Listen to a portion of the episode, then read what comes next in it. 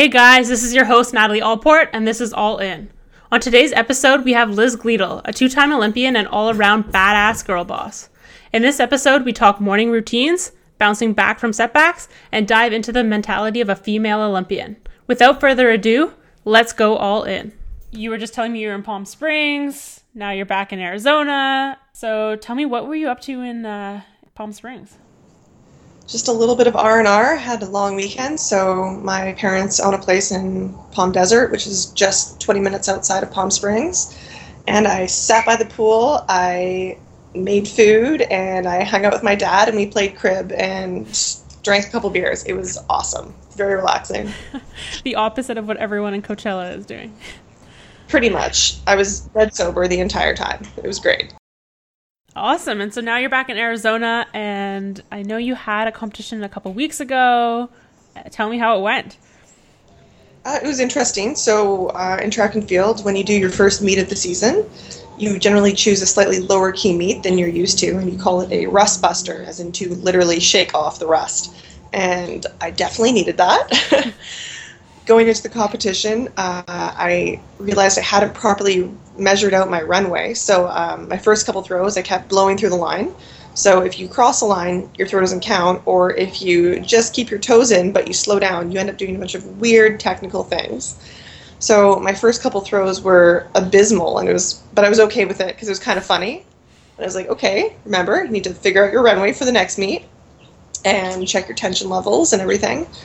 And then I ended up pulling a 60 meter throw um, out of nowhere, which was, well, not really out of nowhere. I was doing further throws than that in my warm up, but it was good to get it done and to get a number under my belt so I can get into more meets. So it was, uh, I'm glad I did it. Let's put it that way. That's awesome.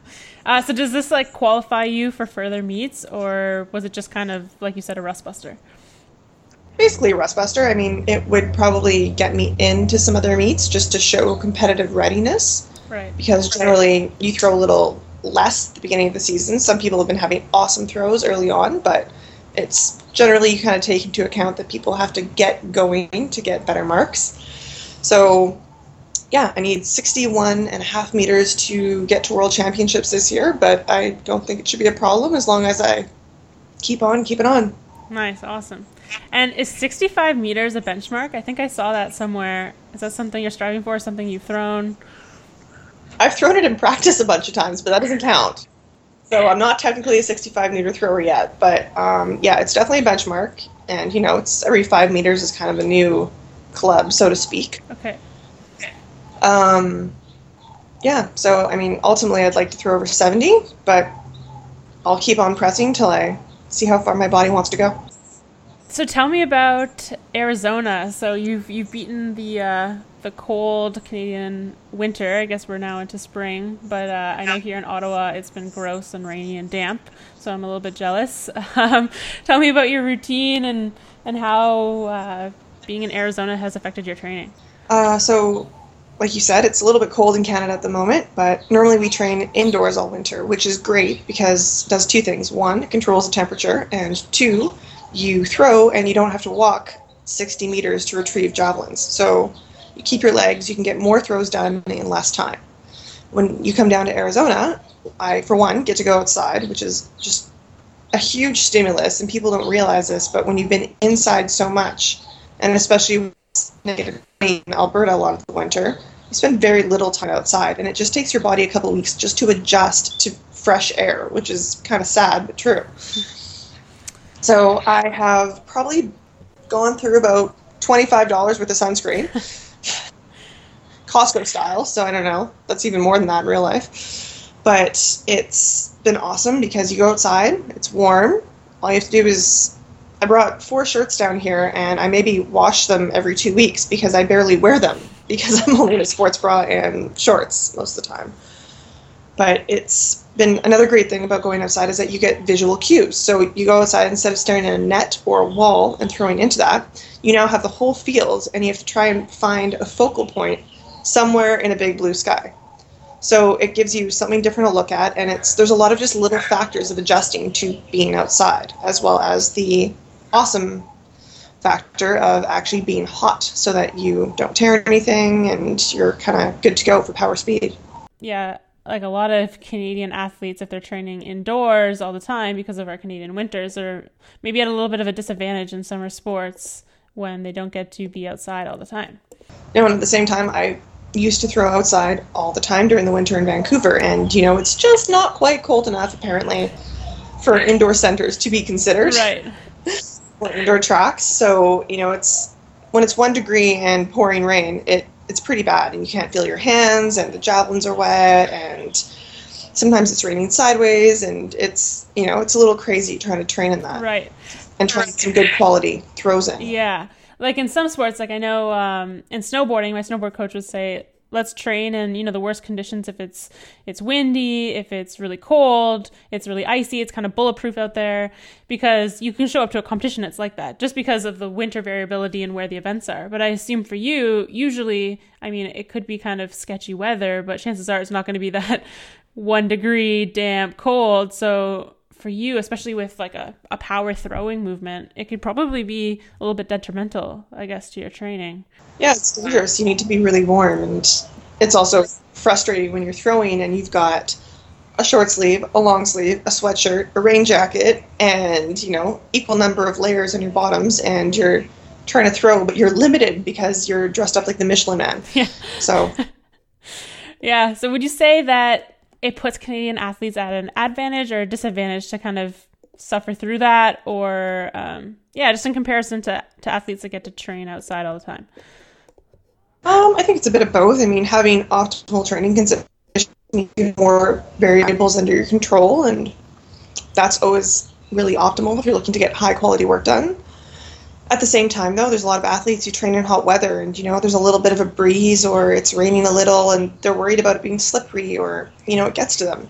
And I think Canadian athletes are only at an advantage if they choose to take the obstacle of the weather and treat it as they can't control it, but they have to accept it, and you have to find the best way to make do with it. Because at the end of the day, we're all competing in the same conditions, and if you're disturbed by the conditions and your opponent isn't, then they have the advantage. So it's you know it's a chance to practice a little bit of stoicism and to kind of control yourself and do what you can and do your best with that situation. You see people when they comment about Canadians that they notice that we're a little bit mentally tough, especially our athletes. You know, you see kind of like the prima donna athletes out there that are complaining about conditions and things like that, and often it's not the Canadians.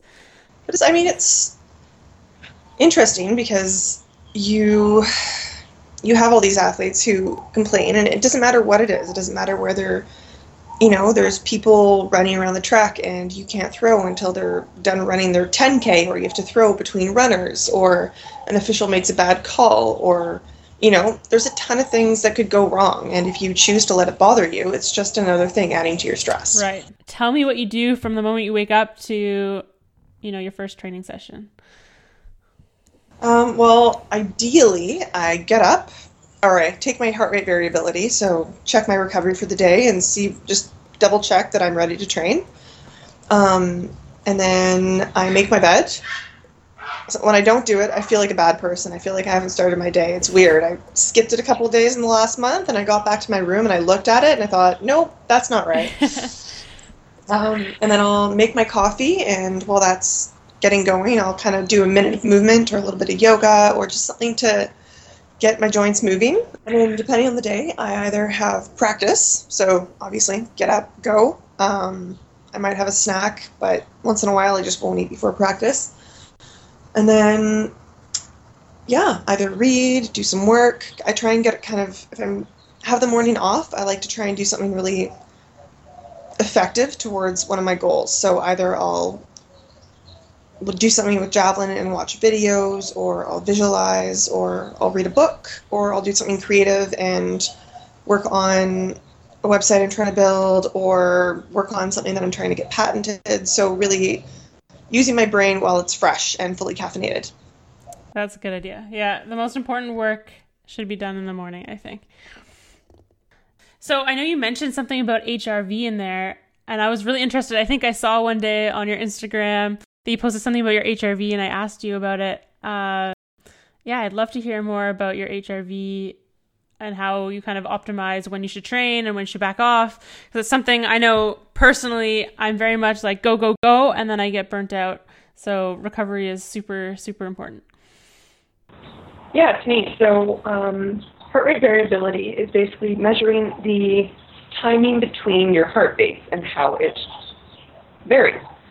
And what it can indicate is if you're one, run down, um, two, if your nervous system is stressed, or three, if you're just getting sick. So something that's really important for me during the winter is sometimes I'll feel not great, but my HRV will be good. So it's just an indicator that I'm training hard. But if I'm feeling great and my HRV is in the tank, it's often an indicator that I'm getting sick. So although you're feeling good, it's sometimes good to take a rest day even though you don't feel like it. So it's taking into account some factor that you can't feel. So it's been really good because I remember I was my HRV was a two one day, a two out of ten. And I thought that's weird and I took it again, still a two. So I took the day off and a couple days later I actually got a cold and I was able to recover a lot faster because I, you know, didn't run myself into the ground with two hard training sessions that day. So nice for kind of knowing your body, and the more you use it, the more you kind of read into it, the more you know you're just a little tired or your nervous system is just complete that day. Right. Interesting. And you use some nootropics, and I know you've just started working uh, with Natural Stacks. You're now a Natural Stacks athlete. I, like, I'm interested in how it helps you in the morning, kind of with your cognitive type work and then how it affects your training if it does. Yeah, so um, a lot of their stuff is actually neuroprotective. So anytime you do anything that involves a lot of thinking or any kind of learning, you are using your brain and you need to, one, refuel it with food, and two, provide it with everything that it needs to fire at its best.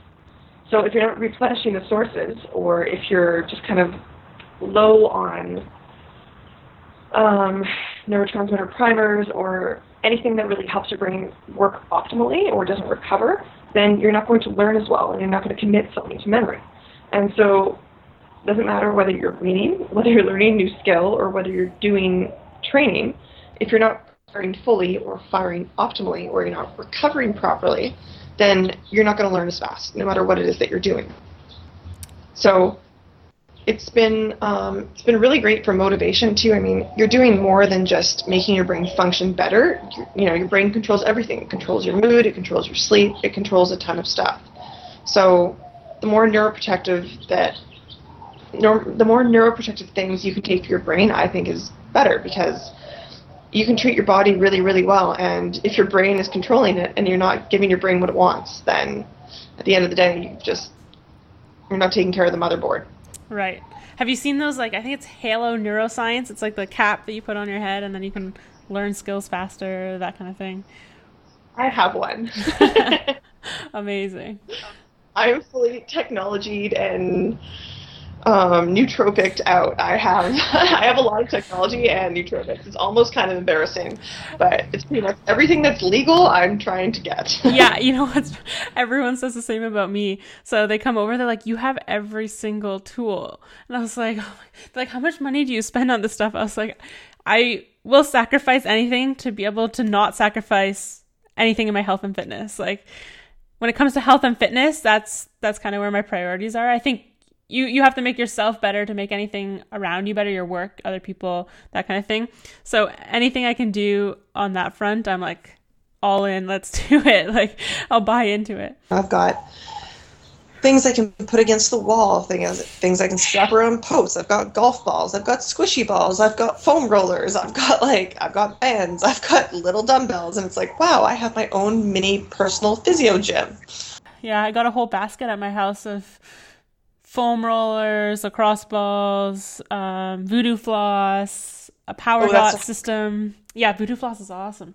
Um, speaking of kind of recovery, health, wellness, tell me a little bit about your diet because I know you've gone kind of you you've changed your body composition a lot over the last years. You're kind of like a, a totally different athlete.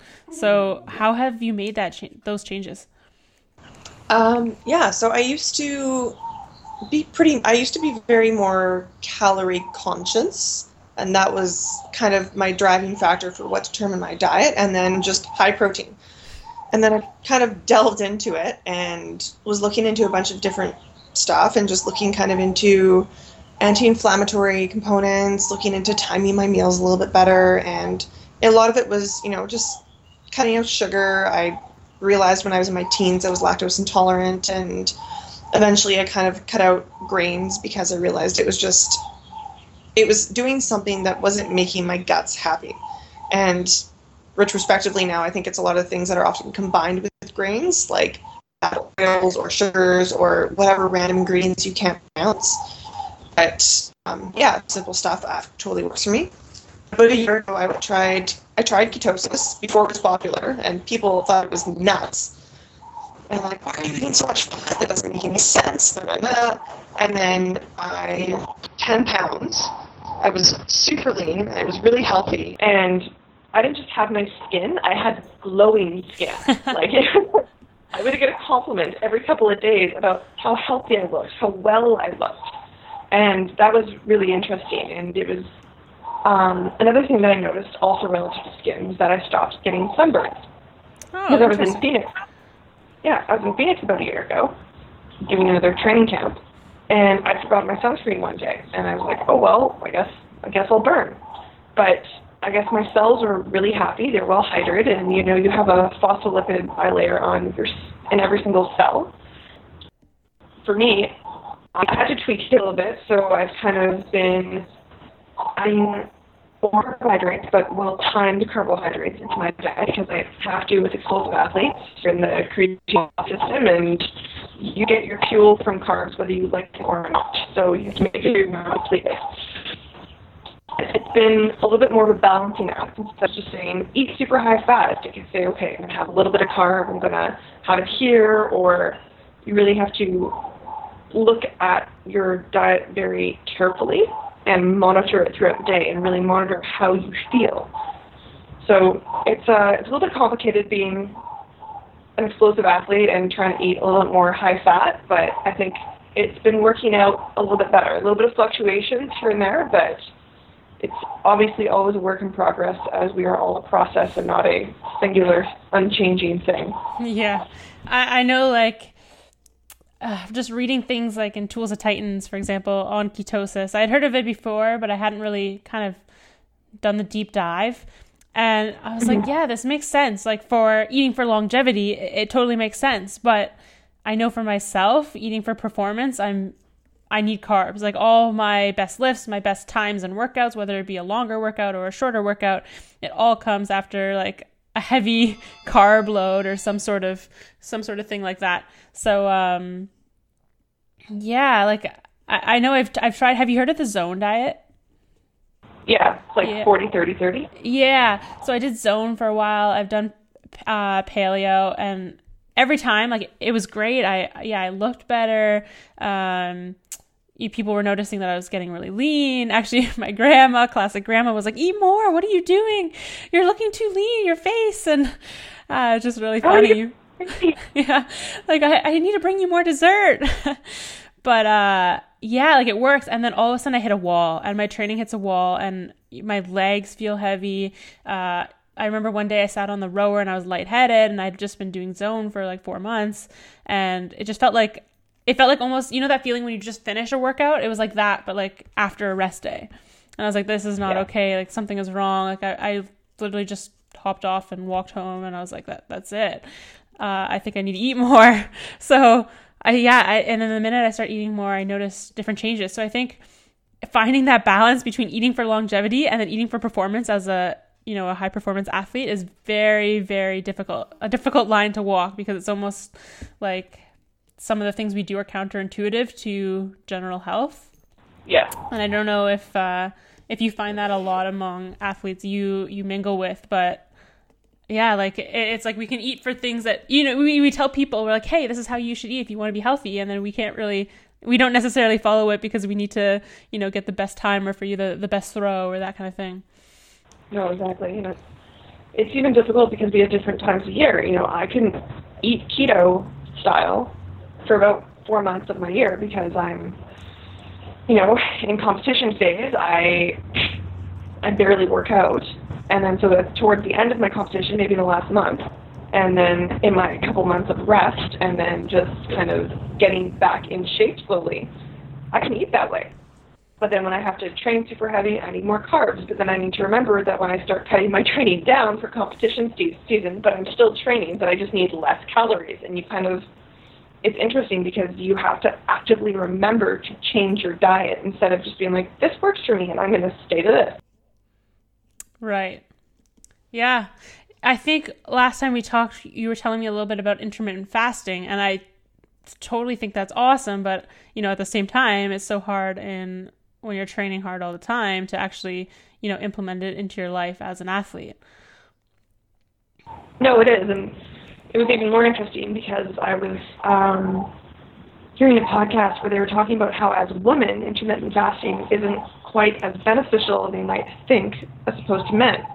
Because we have to keep our hormones in check, and apparently, if you skip enough hours of eating as a woman and you do it frequently enough, or you do you know, a 24 hour, 48 hour fast, it can throw off your menstrual cycle and it can you can skip a period. They're even talking about how it could potentially lead you to earlier menopause. Oh wow. yeah, no, so I was like, oh, okay, that really messes up your hormones. But it's, yeah. it's it's something to take into account too, because you know women are meant to be a little fatter and as humans and we're meant to have children and we're meant to do a ton of stuff and you know i think skipping a meal here and there when you're not hungry or you know it's i think it has a lot of beneficial aspects but i think to do it all the time or to do it for an extended period of time i think there needs to be some more looked into a little bit more into the specifics of what that does to a woman. Right. Yeah, and it's something most studies on anything like health and fitness, it seems to be all done on men. So it's very hard to, you know, I think as women we have to take things with a grain of salt because we read it and we're like, oh, that sounds great, and then you realize that all the, the people in the study were were guys and they have totally different bodies, different hormones, and you you don't know how it's going to affect like yourself as a female. No, for sure. I mean, it's even like the um, low fat, high carb diet that they prescribed to men because they thought it was going to help with heart attack risk, right? Mm-hmm. And it didn't for one at all, and then for two, it gained so much popularity that was being prescribed for women, for pre for menopausal women, for older people, for infants, and so you know this gets you know there's different types of humans, and I think we forget that we're not just all human. We all have different metabolic processes, and it's you know if we prescribe different medications for different people based on their age, their gender, and their um, their genetics, why wouldn't we be prescribing different diets as well? Yeah. Let's talk. I, I'm super interested in in how you know kind of you made that decision to to stay in Canada and stay training here when you were offered uh, NCAA scholarship. I think that's really cool and kind of like an all in move to decide. You know what? I have this awesome opportunity that a lot of people would jump on. It's kind of like that carrot on the stick being hanged in front of you so you could go down to the US and get that cool experience but you decided that it was better for you to stay in Canada and I think I mean, it, it must have worked out for you because you're super successful now. Um, yeah, I'd love to hear more about how you made that decision. Yeah, so I was very close to going to Berkeley. That was the one school I actually did my visit to, and it was intriguing because the head coach was also um, he coached javelin. That was one of the main things that he was passionate about. So to me, that was kind of important that I have someone who was a good javelin coach, and they gave me a hell of a tour of the campus, and I had an amazing time. And I was I was very highly considering going, and I actually did want to go for a bit. Um, but when it came down to it, I um, I wanted to. I had a, a huge group of friends in Vancouver, and my coach, who was training, he was a power speed coach, and he was training with a club in Canada in Vancouver. And our club had a close association with the university, so that he also trained their power speed athletes. So staying at UBC or going to UBC meant that I could stay with my coach. And he was the guy who got me from 40 meters as a youth athlete to 50 meters as a junior, which at the time, yeah, at the time was the Canadian record. It got broken last year, the junior record, but oh, that was a huge jump. That's okay. It needed to be broken. okay with it. My youth record was also 50, so it that one will stay for a while. but um, yeah, I ended up kind of realizing that although it would be exciting and different and um, you know, like you said, carrot on a stick with all the swag that comes with going to a Div 1 school, it was, I think, in my best interest as an athlete to stay with my coach and to kind of stay close to home. So it ended up being great. I mean, I still got into all kinds of trouble at UBC and had lots of fun. But, you know, I probably would have gotten into more down in California. so it was it ended up being just like the right choice and it was cool because you know i used to throw out of a parking lot at ubc we didn't even have a track for the longest time. And finally in my last year that i was actually training in vancouver but was done competing for ubc i threw for a year on our new track. And it was you know it was cool to see the school go from something that was kind of so small and developing to now being kind of the monster that it is in canada of university and competitiveness of it. Right.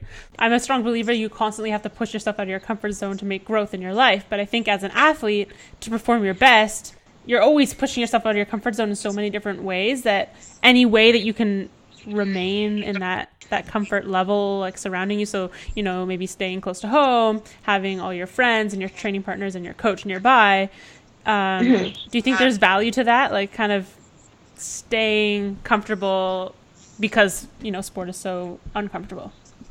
As long as it serves you. I mean it's there comes a point where everybody needs some change. And you know i've changed coaches a couple times over the past years. And it was when i felt that i was stagnant in what we were doing with training. Or that you know just the relationship was no longer functioning properly. It wasn't optimal and i think that you have to take into account your happiness. I think that's really important.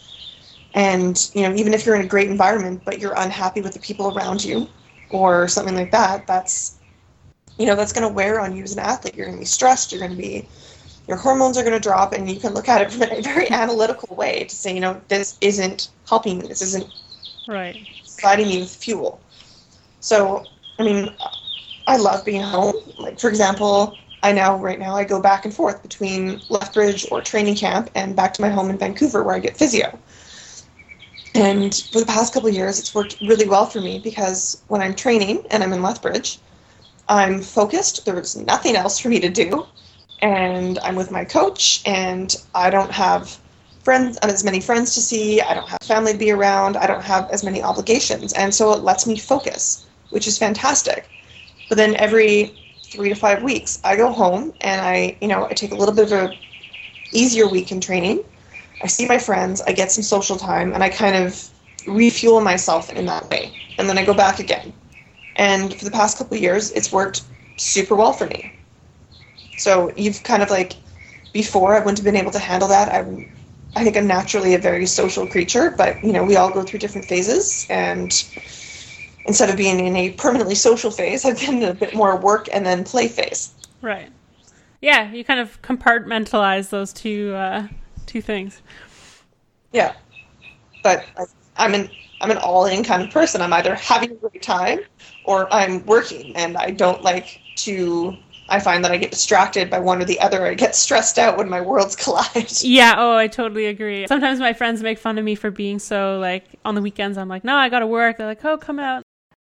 This kind of reminds me of something that I'd love to get your opinion on. I had a relative once that sat me down. I was at my cottage and told me to be the best athlete, I have to be selfish. Like you need to put yourself first, your mental and physical state first.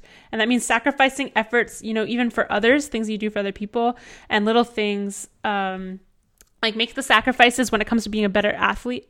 Or no sacrifices when it comes to being a better athlete, but kind of sacrifice in all other efforts of your life. So I mean little things like making sure when I get off the mountain I had like what the best thing that I wanted to wear. So warm socks, you know, warm sweatpants, whatever it was. It was like if I got off the mountain and I had to put on a pair of jeans, I was like, oh, this is uncomfortable. I don't like this. That was like a little inconvenience that he would tell me. He's like, you don't need to have, right? Like you can plan yeah. it out ahead of time, and and whether that means being a little bit of a diva or you know, be selfishly comfortable, if that makes sense. So as, yeah, I'd love to hear what what you think about that, or if that's something that you take into account with your training or your life. No, definitely. I mean, my coach actually makes fun of me. He's like, "Yeah, it's all about you, hey?" And I, it bothers me sometimes because I think you know, like I'm, I'm a people pleaser, which is probably to my benefit and to my detriment Right. because I want to be liked by people, and I find that I'd like to think that I'm fairly generous with what I have, and I try and be as generous as I can with my time and with my consideration of others. But one thing I'm not generous with is if I need to recover and you are hindering me or you know my time is valuable and you take up my time in an unnecessary way that's you know purposeful and kind of rude i get very upset about it Yeah. Oh, for sure. Yeah so when people say oh you know like have some drinks or oh we're just gonna have nachos for dinner and you know that's what we're having or we're going to this restaurant that's just you know we're just gonna go to taco bell i'm like no like i don't eat that that's not food to me Yeah. and you got to be selfish about that or you know i've got to be asleep by during the winter especially kind of 9 30 10 at the absolute latest and when other people are you know they're kind of bugging you that you're being a baby or that you can do it and you know you can stay up late. It's yet again you're like no i'm selfish and Yeah. this is my performance and this is my job. Right. and you know i wouldn't ask you to you know say i don't compete well at this meet and you asked me to do something right? Say you've asked me to go party a week before and then i place eighth instead of second for example right and it's because you're tired it's like okay so you've asked me basically to give up $5000 Right. Yeah. Yeah. People don't realize that as a as an athlete. They don't realize that at all. It's it's your livelihood. Yeah, and it's like it's a chance. Yes, it's not a it's not set in stone, and it might not even be the factor. But how bad are you going to feel as an athlete if you did something that you feel like was potentially detrimental to your performance? Yeah. You don't want to have regrets. Yeah, and a lot of my friends absolutely like this isn't really a problem for me anymore. My friends really respect what I do, and they respect my time, and they respect that a lot of what I do is recovery. hmm and um, you know like i've missed three weddings um, from like family members and really good friends and like that sucks but it's you know i can't fly back from europe in for three days and then fly back out again No, it's not going to be good for your com- competing or training. No it, just, it kills you. So i mean you do have to be super selfish and i think you know i'm not not a freak athlete in the way that i'm not hyper explosive and i'm you know i'm tall i have a fast arm and i'm ready to work hard and do what it takes to recover. And there's people who recover better have better fast twitch are more coordinated and you know they can maybe get away with other stuff. Right. but I know that I can't, and my strength is that I'm willing to do what others are not willing to do for recovery. Yeah, no, I love that. And I, yeah, I've been blessed as well with having, you know, good friends and family that kind of understand it at this point just because it's it's Yeah. kind of been part of my life for so long. So even once I gave up snowboarding, it's still with with kind of CrossFit and everything, it, it took over it, it continued into my life, so people really respect that whether I'm still competing at something or not. Um, that I prioritize my recovery and my work and um, just just trying to be a better athlete and be better uh, healthy you know? Like i don't want to go out and then feel bad the next day and not be able to do anything and that's just a waste of like two days even by this point like three days. So yeah I, i've been definitely lucky but i know it was so hard at the start. Like when, when you first start getting into a sport people you know you start isolating yourself from a lot of other people but it's kind of Yeah. like where you find who's your true friends and um, who you actually really want to spend time with. And uh, yeah i've been lucky like i ditched a lot of my friends a lot of times and i've been lucky that they're still some of my best friends. And sorry sorry if you guys are listening that i i'm always ditching you guys but uh, i think they understand totally. And then when we actually get to hang out it's it's almost that much better i guess you could say. No, for sure. I mean, then it's quality time, and yeah, I mean, people take advantage that we live in this kind of the lap of luxury with all our free time, and you know, people didn't have this kind of free time like that long ago. You had to work crazy long hours, and I mean, at the same time, you. It's, it sucks that we don't go out and you're like I'd love to go to a music festival I'd love to go camping I'd love to have to go to you know, coachella yeah, let's go to Coachella. Let's go do something crazy. Let's go try this new thing. Let's go check out a concert. But it's the same time, it's like, okay, like I've chosen to do this. And if I deviate, then I'm not going to be as good as I want to be. And then, yeah. Right. And you only have so long to be an athlete, really. I mean, you're not going to throw javelin when you're 60 in the Olympics, probably. I mean, who knows? But uh, uh, yeah, so there's there's parts of your life you have to sacrifice, and you can kind of push it off till later. I know myself, I've I've been going a little bit back and forth on this one. Um, of making those sacrifices or not. And I know with snowboarding, when I kind of knew it was time for me to kind of call it quits was because I wasn't necessarily willing to sacrifice all those things that I missed out on for so long. Like I never, I never went to school because there's no like snowboard teams at school or that kind of thing. Like I, I, did my online university, but I never got a school experience. And I remember visiting my friend at NYU and being like, can I just stay here? like this is so cool. Like there's all these experiences that you you miss out on, but you realize in the long term it's kind of worth it. So I've kind of been going back and forth. I know I had that kind of moment where I was like, you know what, I'm not willing to sacrifice anymore. And I've now after a couple years, I've realized that you know what, I am willing to sacrifice again. I'm willing to kind of put in that that suffering for for a new goal. So that's kind of with my CrossFit, I'm willing to kind of push things aside. I had a couple years to like see kind of live a more of a balanced life and like see um, what it's like going out every once in a while. Very rarely, still, it's like three times a year. So once every, it's it's like Christmas, Canada Day, birthday. Like maybe not even birthday. like birthday, it's like maybe I'll just eat some sugar and then the next day I can PR or lift or something. But uh, yeah, yeah it, it's it's good that more people understand now, and I think you know you're surrounded by good people you sound like you're you have a good support group around you so and and I know I know down in Arizona you were telling me I think that you have a training partner down there and do you find that it's it makes a big difference who you're training with and that those other people around you have those same goals and they're making those same sacrifices with their other friends and their other parts of their lives? Yeah for sure. I mean um so it was just a teammate who came down. He doesn't throw javelin. He's a shot putter. Okay. And it was it was just nice to have, um, you know, I love my coach, but it's nice to have another athlete around. Um, so it's more a little bit social, but um, I haven't trained with another javelin thrower in a long time, and it's I love it when you're training with someone good or someone who has high aspirations. Um, it's good, it's competitive, and it pushes you. And I haven't had someone there. You know, I have to decide to push myself every lift, every throw. I have to make it a game, and it's definitely easier when you have someone there to compete with. Well, you seem to have the drive to be able to push yourself. Um, you know, if you're on your own and throwing on your own or training on your own, so it's a good thing to have. But it's yeah, it's also good to get that competitive mindset by kind of training with someone else beside you. Yeah, definitely. Yeah. But yeah, men are also awesome to train with though because they naturally throw further than me and they're stronger than me. So it makes me want to chase them and it makes them run want to run away from me chasing them. So that's yeah. also that's also a good one too. I don't I like I like training with guys a lot of the time too. Oh yeah, I, I grew up playing. You know, I played sports with boys. I played baseball. I didn't want to play softball, so I was playing all the all of the sports with guys um, and kind of comparing myself to to the guys. I remember telling my dad, I was like, I'm going to be in the NFL. He's like, you first off, you're a girl. Second off, you've never even thrown a football. And I was like, who cares? I could be the first female. Like, I, I didn't really separate myself from the guys at all. It was just, just kind of, I mean, uh, that's just probably why I didn't have any boyfriends growing up. I was totally one of the guys.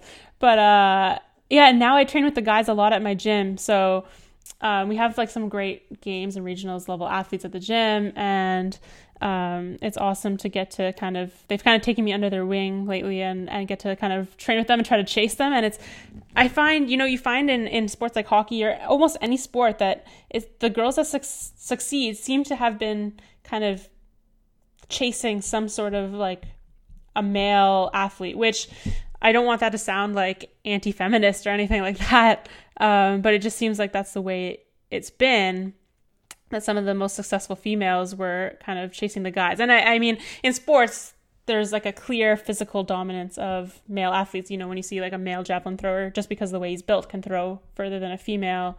Um, yeah. It has nothing to do with uh, just, you know, believing you can or not. It just genetics. Um, so do you think that that's a big factor in it? Do you think, you know, maybe throwing with the guys a lot is, is a reason why you've been so successful? I think maybe. I mean, it's men are more competitive. Right. Yeah. Like they are. They're more competitive. You can make everything a game, everything a race, and girls are just like, eh, I don't want to race. That's that's. No, but it's like you know, it's like when you know you kind of hit grades six through nine, there's a massive drop off in women playing sports. Yeah. And I remember I was a, I was a fastball pitcher, and my team folded from lack of interest. Then the team younger than me folded because we were in two-year bands, and I was playing with them for a bit. And then the team above me folded. And then my last option was to go play for um, a team that, for practice, it would take me 45 minutes to get me to practice per day. Right. And it was just, I mean, like I get it. Women lose interest in sport, whether it's because they're they're more interested in something else, or maybe they're just interested in nothing, or maybe they're more interested in boys, or maybe it's a fear of not succeeding. I don't know what it is, but like I get it. Just women, for some reason, lose interest in that competitive edge. Yeah. And the girls who do, I think, have always like we like competition. The girls who stay in sport, like they enjoy the thrill of pushing themselves, of competing, of beating someone else, being better. And I think maybe just like I get along with men really, really well, and I think because of that effect. And the women I do get along with are all hyper competitive. I know. I, I I was talking to my dad the other day, and I was discussing how kind of my friend group has changed a lot um, over the years. I mean, in high school, I had a like I was kind of someone who liked to hang out with everybody and kind of get to know everyone. But then when I go home, I I liked hanging out by myself or you know the guys I snowboarded with or or played sports with versus um, actually hanging out with the the girls from school that were interested in a lot of different things. Um, Yeah. And I was realizing that everyone I hang out with are like these people with like crazy goals. Like one of my best friends wants to be a doctor. My other friend just came back from Switzerland. Uh, she was doing her master's in international affairs. Um, and she's a power lifter. And the other friend who wants to be a, a doctor is a CrossFitter. She's uh, almost made regionals this year. Last year, she's like top 50 in the region. So she's she's doing awesome there. Um, another friend that I would consider one of my best friends is down in New York and just started a, she's starting a job for Deloitte. She just graduated from business school. So, yeah, I was just realizing like all the friends I have are pushing themselves in crazy ways versus the friends that I kind of maybe dropped off from are kind of people that didn't I didn't relate to and they didn't have that competitive drive. And when I was young and in high school and elementary school, I didn't realize why I didn't really relate a lot with my classmates. And now it's like totally come to light that they're just not on the same wavelength, I guess. Well, I think like the way I relate it when people say, "Oh, training, you know, you train all the time and you know, you don't do as much quote unquote fun stuff." And I look at it like it's like taking a vacation. Right. Some people like to go, you know, camping every two weekends or do something fun every couple of weekends or go for dinner or whatever, right? And some of us like to save our money and go to Europe for a month once a year. Right. Yeah. And it's that delayed gratification, it's that building of something. And there's nothing wrong with if what makes you happy is having little spurts of things all the time that, you know, that's the way you experience joy and that's the way you want to experience your life. Like there's nothing wrong with that and if it makes you happy, like it's life. Like what are we here to do except for experience some kind of great pleasure and enjoy ourselves? Right. and try and you know give back to our like give back something to the earth. And you know if the way we experience great joy is that build and that anticipation and that working for one big thing that's totally different. And you know like that's the thing about chasing a personal best. You know, i haven't personal bested in since 2015 and it's you know and even then that was a pretty small personal best but I know that when there's nothing like that high of working mm-hmm. so long for something, and when you finally get it, like you can't wipe the grin off your face, and you're you're so electrified by it. But I think only someone who's almost like you need to experience that at a younger age, and experience this delayed gratification and all this hard work that then finally pays off in this small moment to actually want to keep doing that. Otherwise, it's even hard to fathom it. Right. And sports is so good for that. Like I I totally attest mm, like who I am and what I what I do and everything is just totally I can attest that to sports, like growing up playing sports. I think it's such an important thing and I I think it sucks to see that girls kind of fall off and they, they don't do it and then you know when you're playing as a kid you might not get that that big result that gets you that high feeling that you were just talking about because you're kind of just playing for fun, maybe not keeping score. But when you're in that that age range where you were just talking about like kind of grade 6 to grade 9 where girls fall off, that's when sports kind of become more competitive and you start getting that feeling because you've been working so long and you know you're playing at a level that usually there's kind of something at stake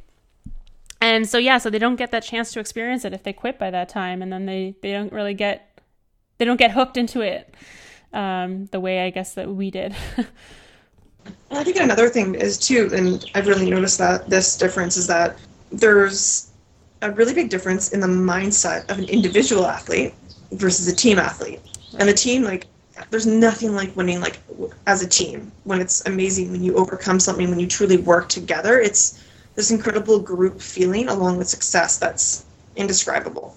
However there's something there's a mental shift that happens i find when i started i did fencing for a little bit which was probably the first individual thing i ever did. And i was able to, attribute all my learning and all my effort was completely related to me. And you can see that it's all you which is you know you see what you're truly capable of and you see your own power.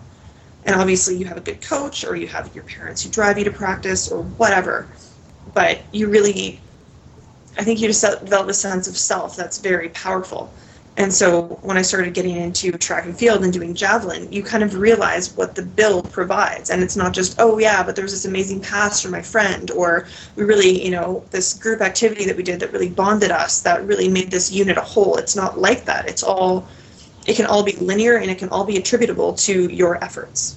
Right. Yeah, I think if there's one area that I'm really passionate about making a difference in is like that that age group where uh, young girls kind of quit sports or something, I if there's something that I can make a difference and like tell people, hey, like don't quit or or make sure that your daughters stay stay in sports, like that would be that would be it. Like the Dove campaign that was out and things like that. Like those mm-hmm. are awesome. I think we need more of that to keep to keep girls in sports because it makes such a big difference. Whether they they quit later on, they're going to be better in business and life, everything, just because of the the lessons that they learned in sport, and they kind of have to stick with it long enough to get that competitive aspect and that kind of delayed gratification learning, I guess.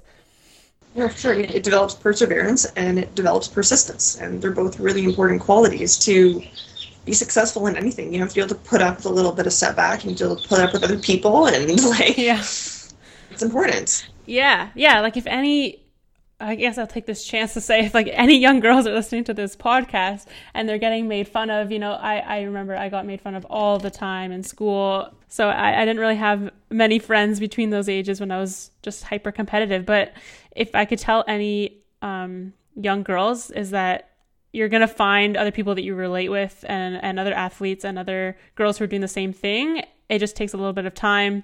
And if you can suffer through those, those few years, it's going to be so worth it. I've uh, when I've given talks at schools and stuff, I've said that, I've said that to kids. It's just you know, if you're being being bullied or you don't have any friends, like it sucks. Like yeah. it really, really, really sucks. But at the same time, you are such in a microscopic environment. You know, you might have 200 to you know 1,200 people in your school, or you know just a couple hundred people in your grade. There are close to 7 billion people on the planet. Yeah.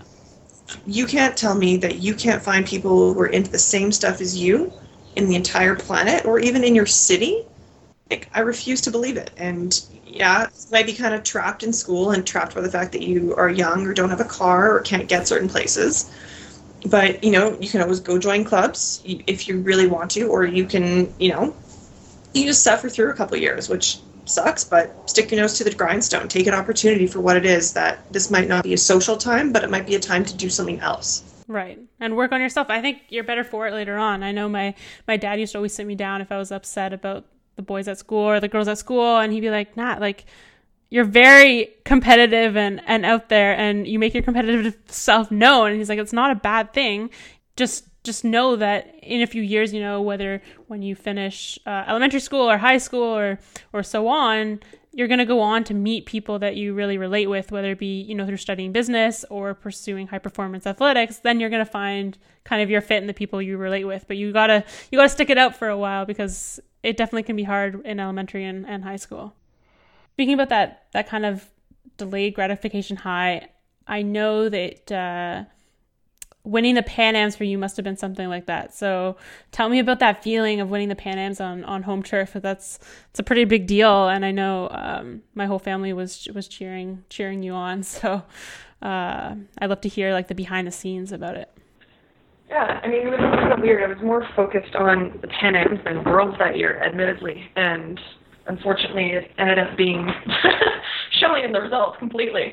Um, but it was it was cool because I mean, I've never competed on home turf with that much of a fan base or a crowd, and it was you know, you're talking about adverse conditions and stuff, and that day there was 60 kilometer an hour headwinds, which is crazy. That's when your feet start getting like that's when it affects the runway. It affects the distance you travel on the runway. And um, there a lot of people who did not know how to deal with the wind because it was, you know, it wasn't just a consistent wind. It was gusting and it would stop and then it would pick up. And then that's a huge challenge when you're on the runway and you're trying to you know, try and judge the wind and then throw. So it was cool because training in Lethbridge, that's all we deal with is, you know, you're happy when you only have 25 kilometer an hour winds that day.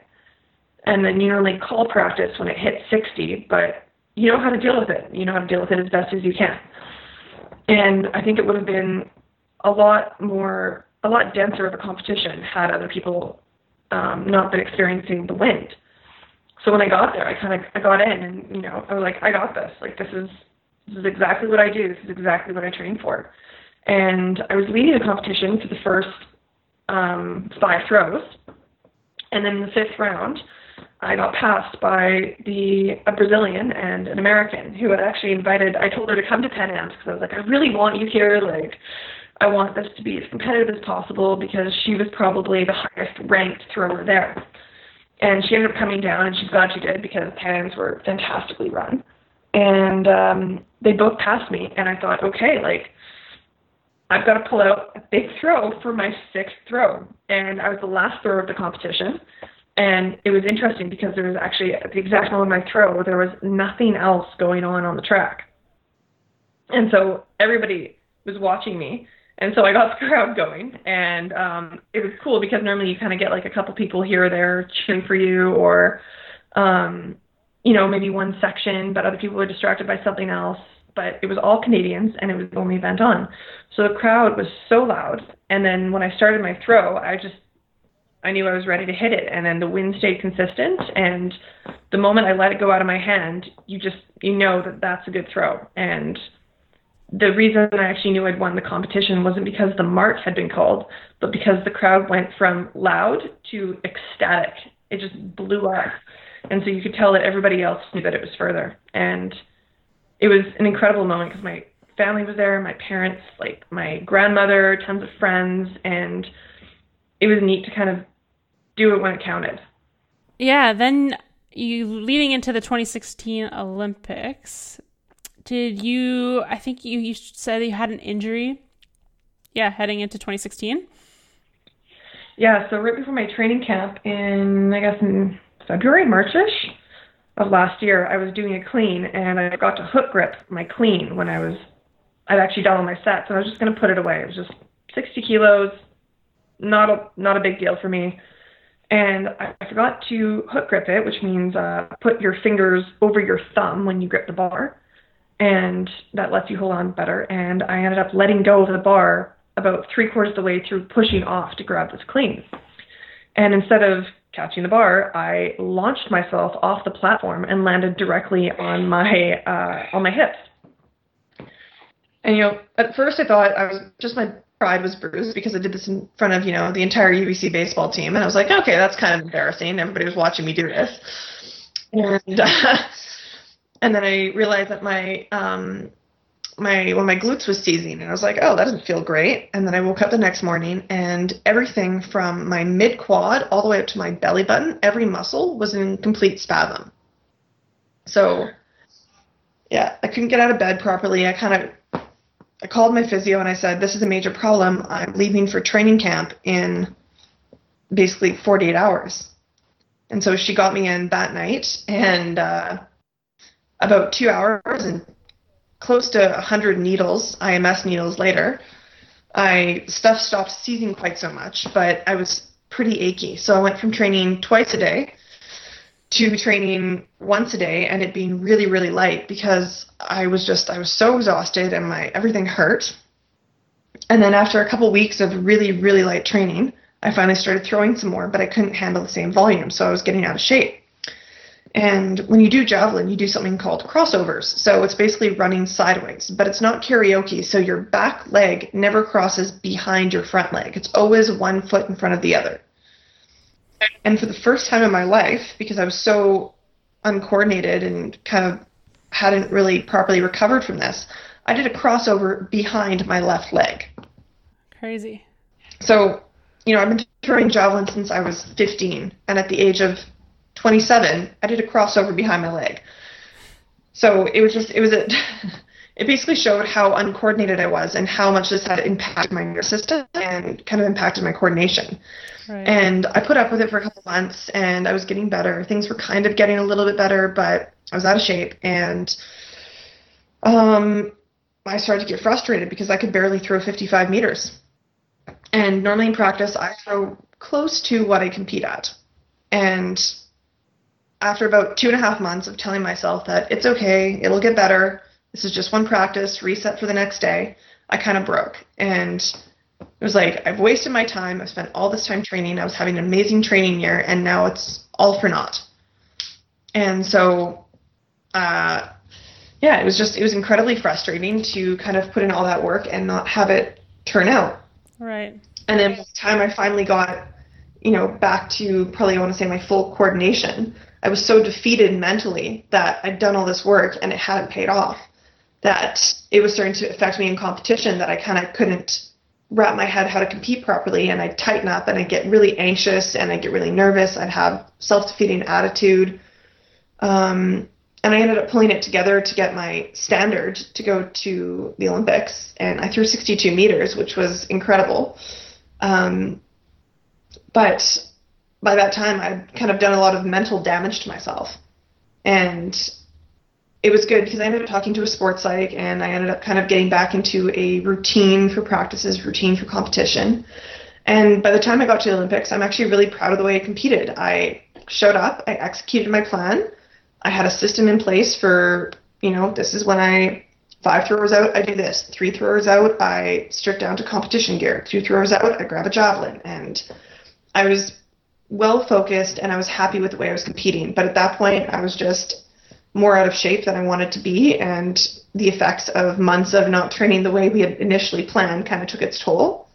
But you know, the Olympics weren't a success, and it was still frustrating. I was still really sad with you know, kind of four years of training felt like it went down the tube. But at the same time, you know, there's a huge lesson to be learned there that you have to control your mental state, and even if it's months and months, you kind of just to accept your fate. Sometimes you're just in it to learn a bigger lesson and not necessarily have the success that you dreamed of, but you have to take something away from it. So you might as well choose to instead of being upset. Right. So how did you bounce back after that? Like after the the 2016 Olympics? Uh, I took a week vacation with my boyfriend. I drank caipirinhas on the beach, which is just a very sweet alcoholic drink and I toured, I saw stuff, I had social time with my friends when I went back home, and I just did normal people stuff. And I just needed, I was so rigid with myself for about two years with my training and with my diet and with, everything that I just, like, I need a break so I can reset. I'm going to go all in on being lazy and doing nothing, and then I'll go back all in later on being full time athlete. And I think I needed, I needed the break mentally and emotionally but then I was really just I was ready to get back to it, and I was really healthy going back into training, and fingers crossed, knock on wood, everything. But I'm back in a really good place. I've got a really good system down to prepare myself for competition, and yeah, that's you know that's all you can really do is accept when your body doesn't want to do what you want it to. Right.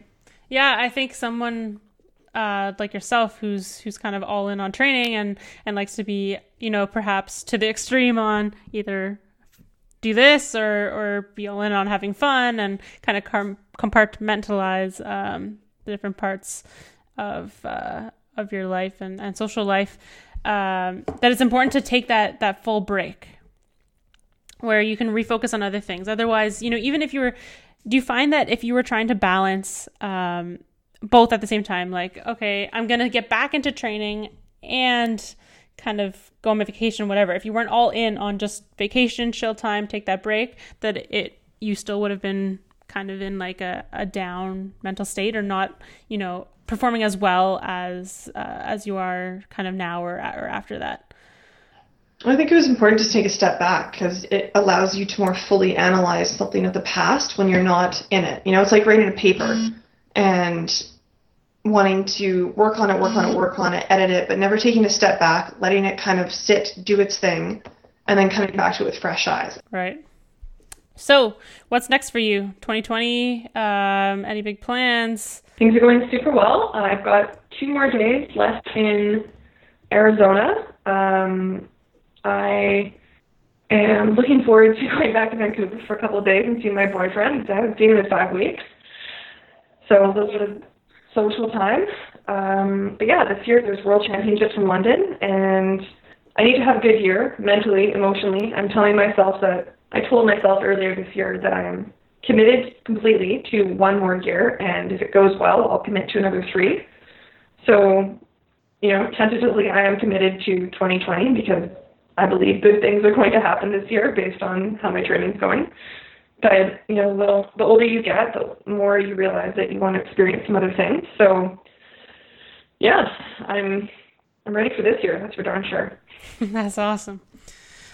So, out of all your routines that we kind of touched on earlier, and um, kind of the nootropics and HRV and all those things, what are three things that you think everyone should do and implement in their lives? Like, if I was to do um, three things and it's totally gonna not maybe not change my life, but like just make my daily life better, what would it be? Definitely meditation. Um, meditation not necessarily being sitting down and you know 20 minutes of om. That's not meditation has so many different definitions.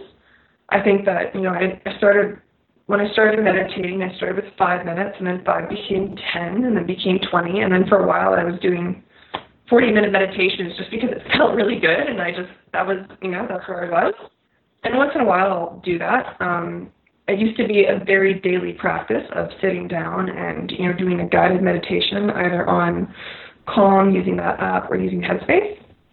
But more recently, when I kind of want to kill two birds with one stone, I'll meditate through my yoga. So I'll just do you know sun salutation series and it's nice to just be focused on your breath and focus on your body and that's all meditation really is is paying attention to the present moment, not thinking about your problems, not thinking about, not trying to ruminate, not worrying about, you know, something that's going on in, you know, upstairs.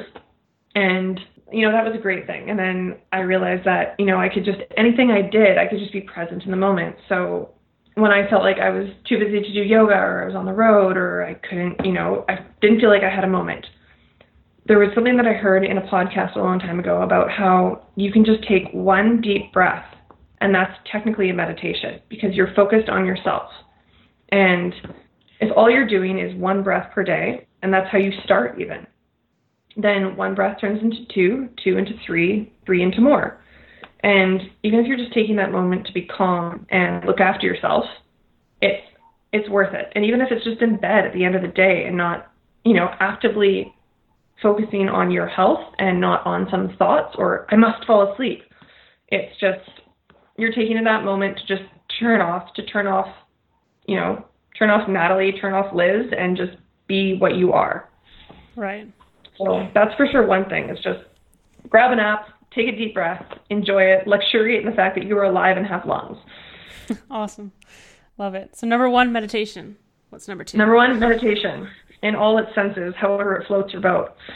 Um, probably just moving a little bit. I mean, I love honestly when I wake up. Probably one of the biggest things for me, as especially as I've gotten older, is that I wake up and I'm a little creaky, and I love just waking up and doing a minute of something, whether I'm grinding my coffee by hand and I'm doing a bunch of squats while I'm doing that, or you know, doing a couple push-ups, doing you know a couple down dogs, or just something to kind of get the blood moving in the morning it's an amazing way to start your day. It sounds kind of simple and kind of it's not supposed to be exercise. It's not supposed to be anything either other than you know starting the day a little bit more actively and less lackadaisically.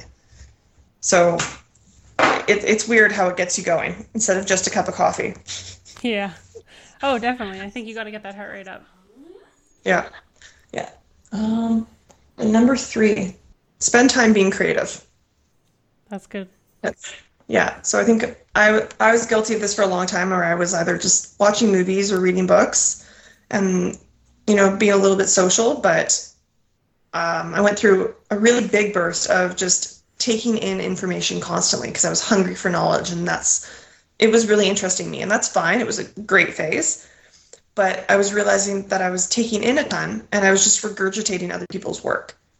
And that's cool and you know it's good to educate yourself but i think taking time to write in a journal or to work on that business idea that you have or to just think through a problem and sit there and you know not play candy crush or not stroll instagram but to actually think actively about something is really important because you know we kind of that's what our brain is really great at is creating all these amazing ideas. And i don't I think with all the distractions in the world, we don't take time to consider different possibilities or to create.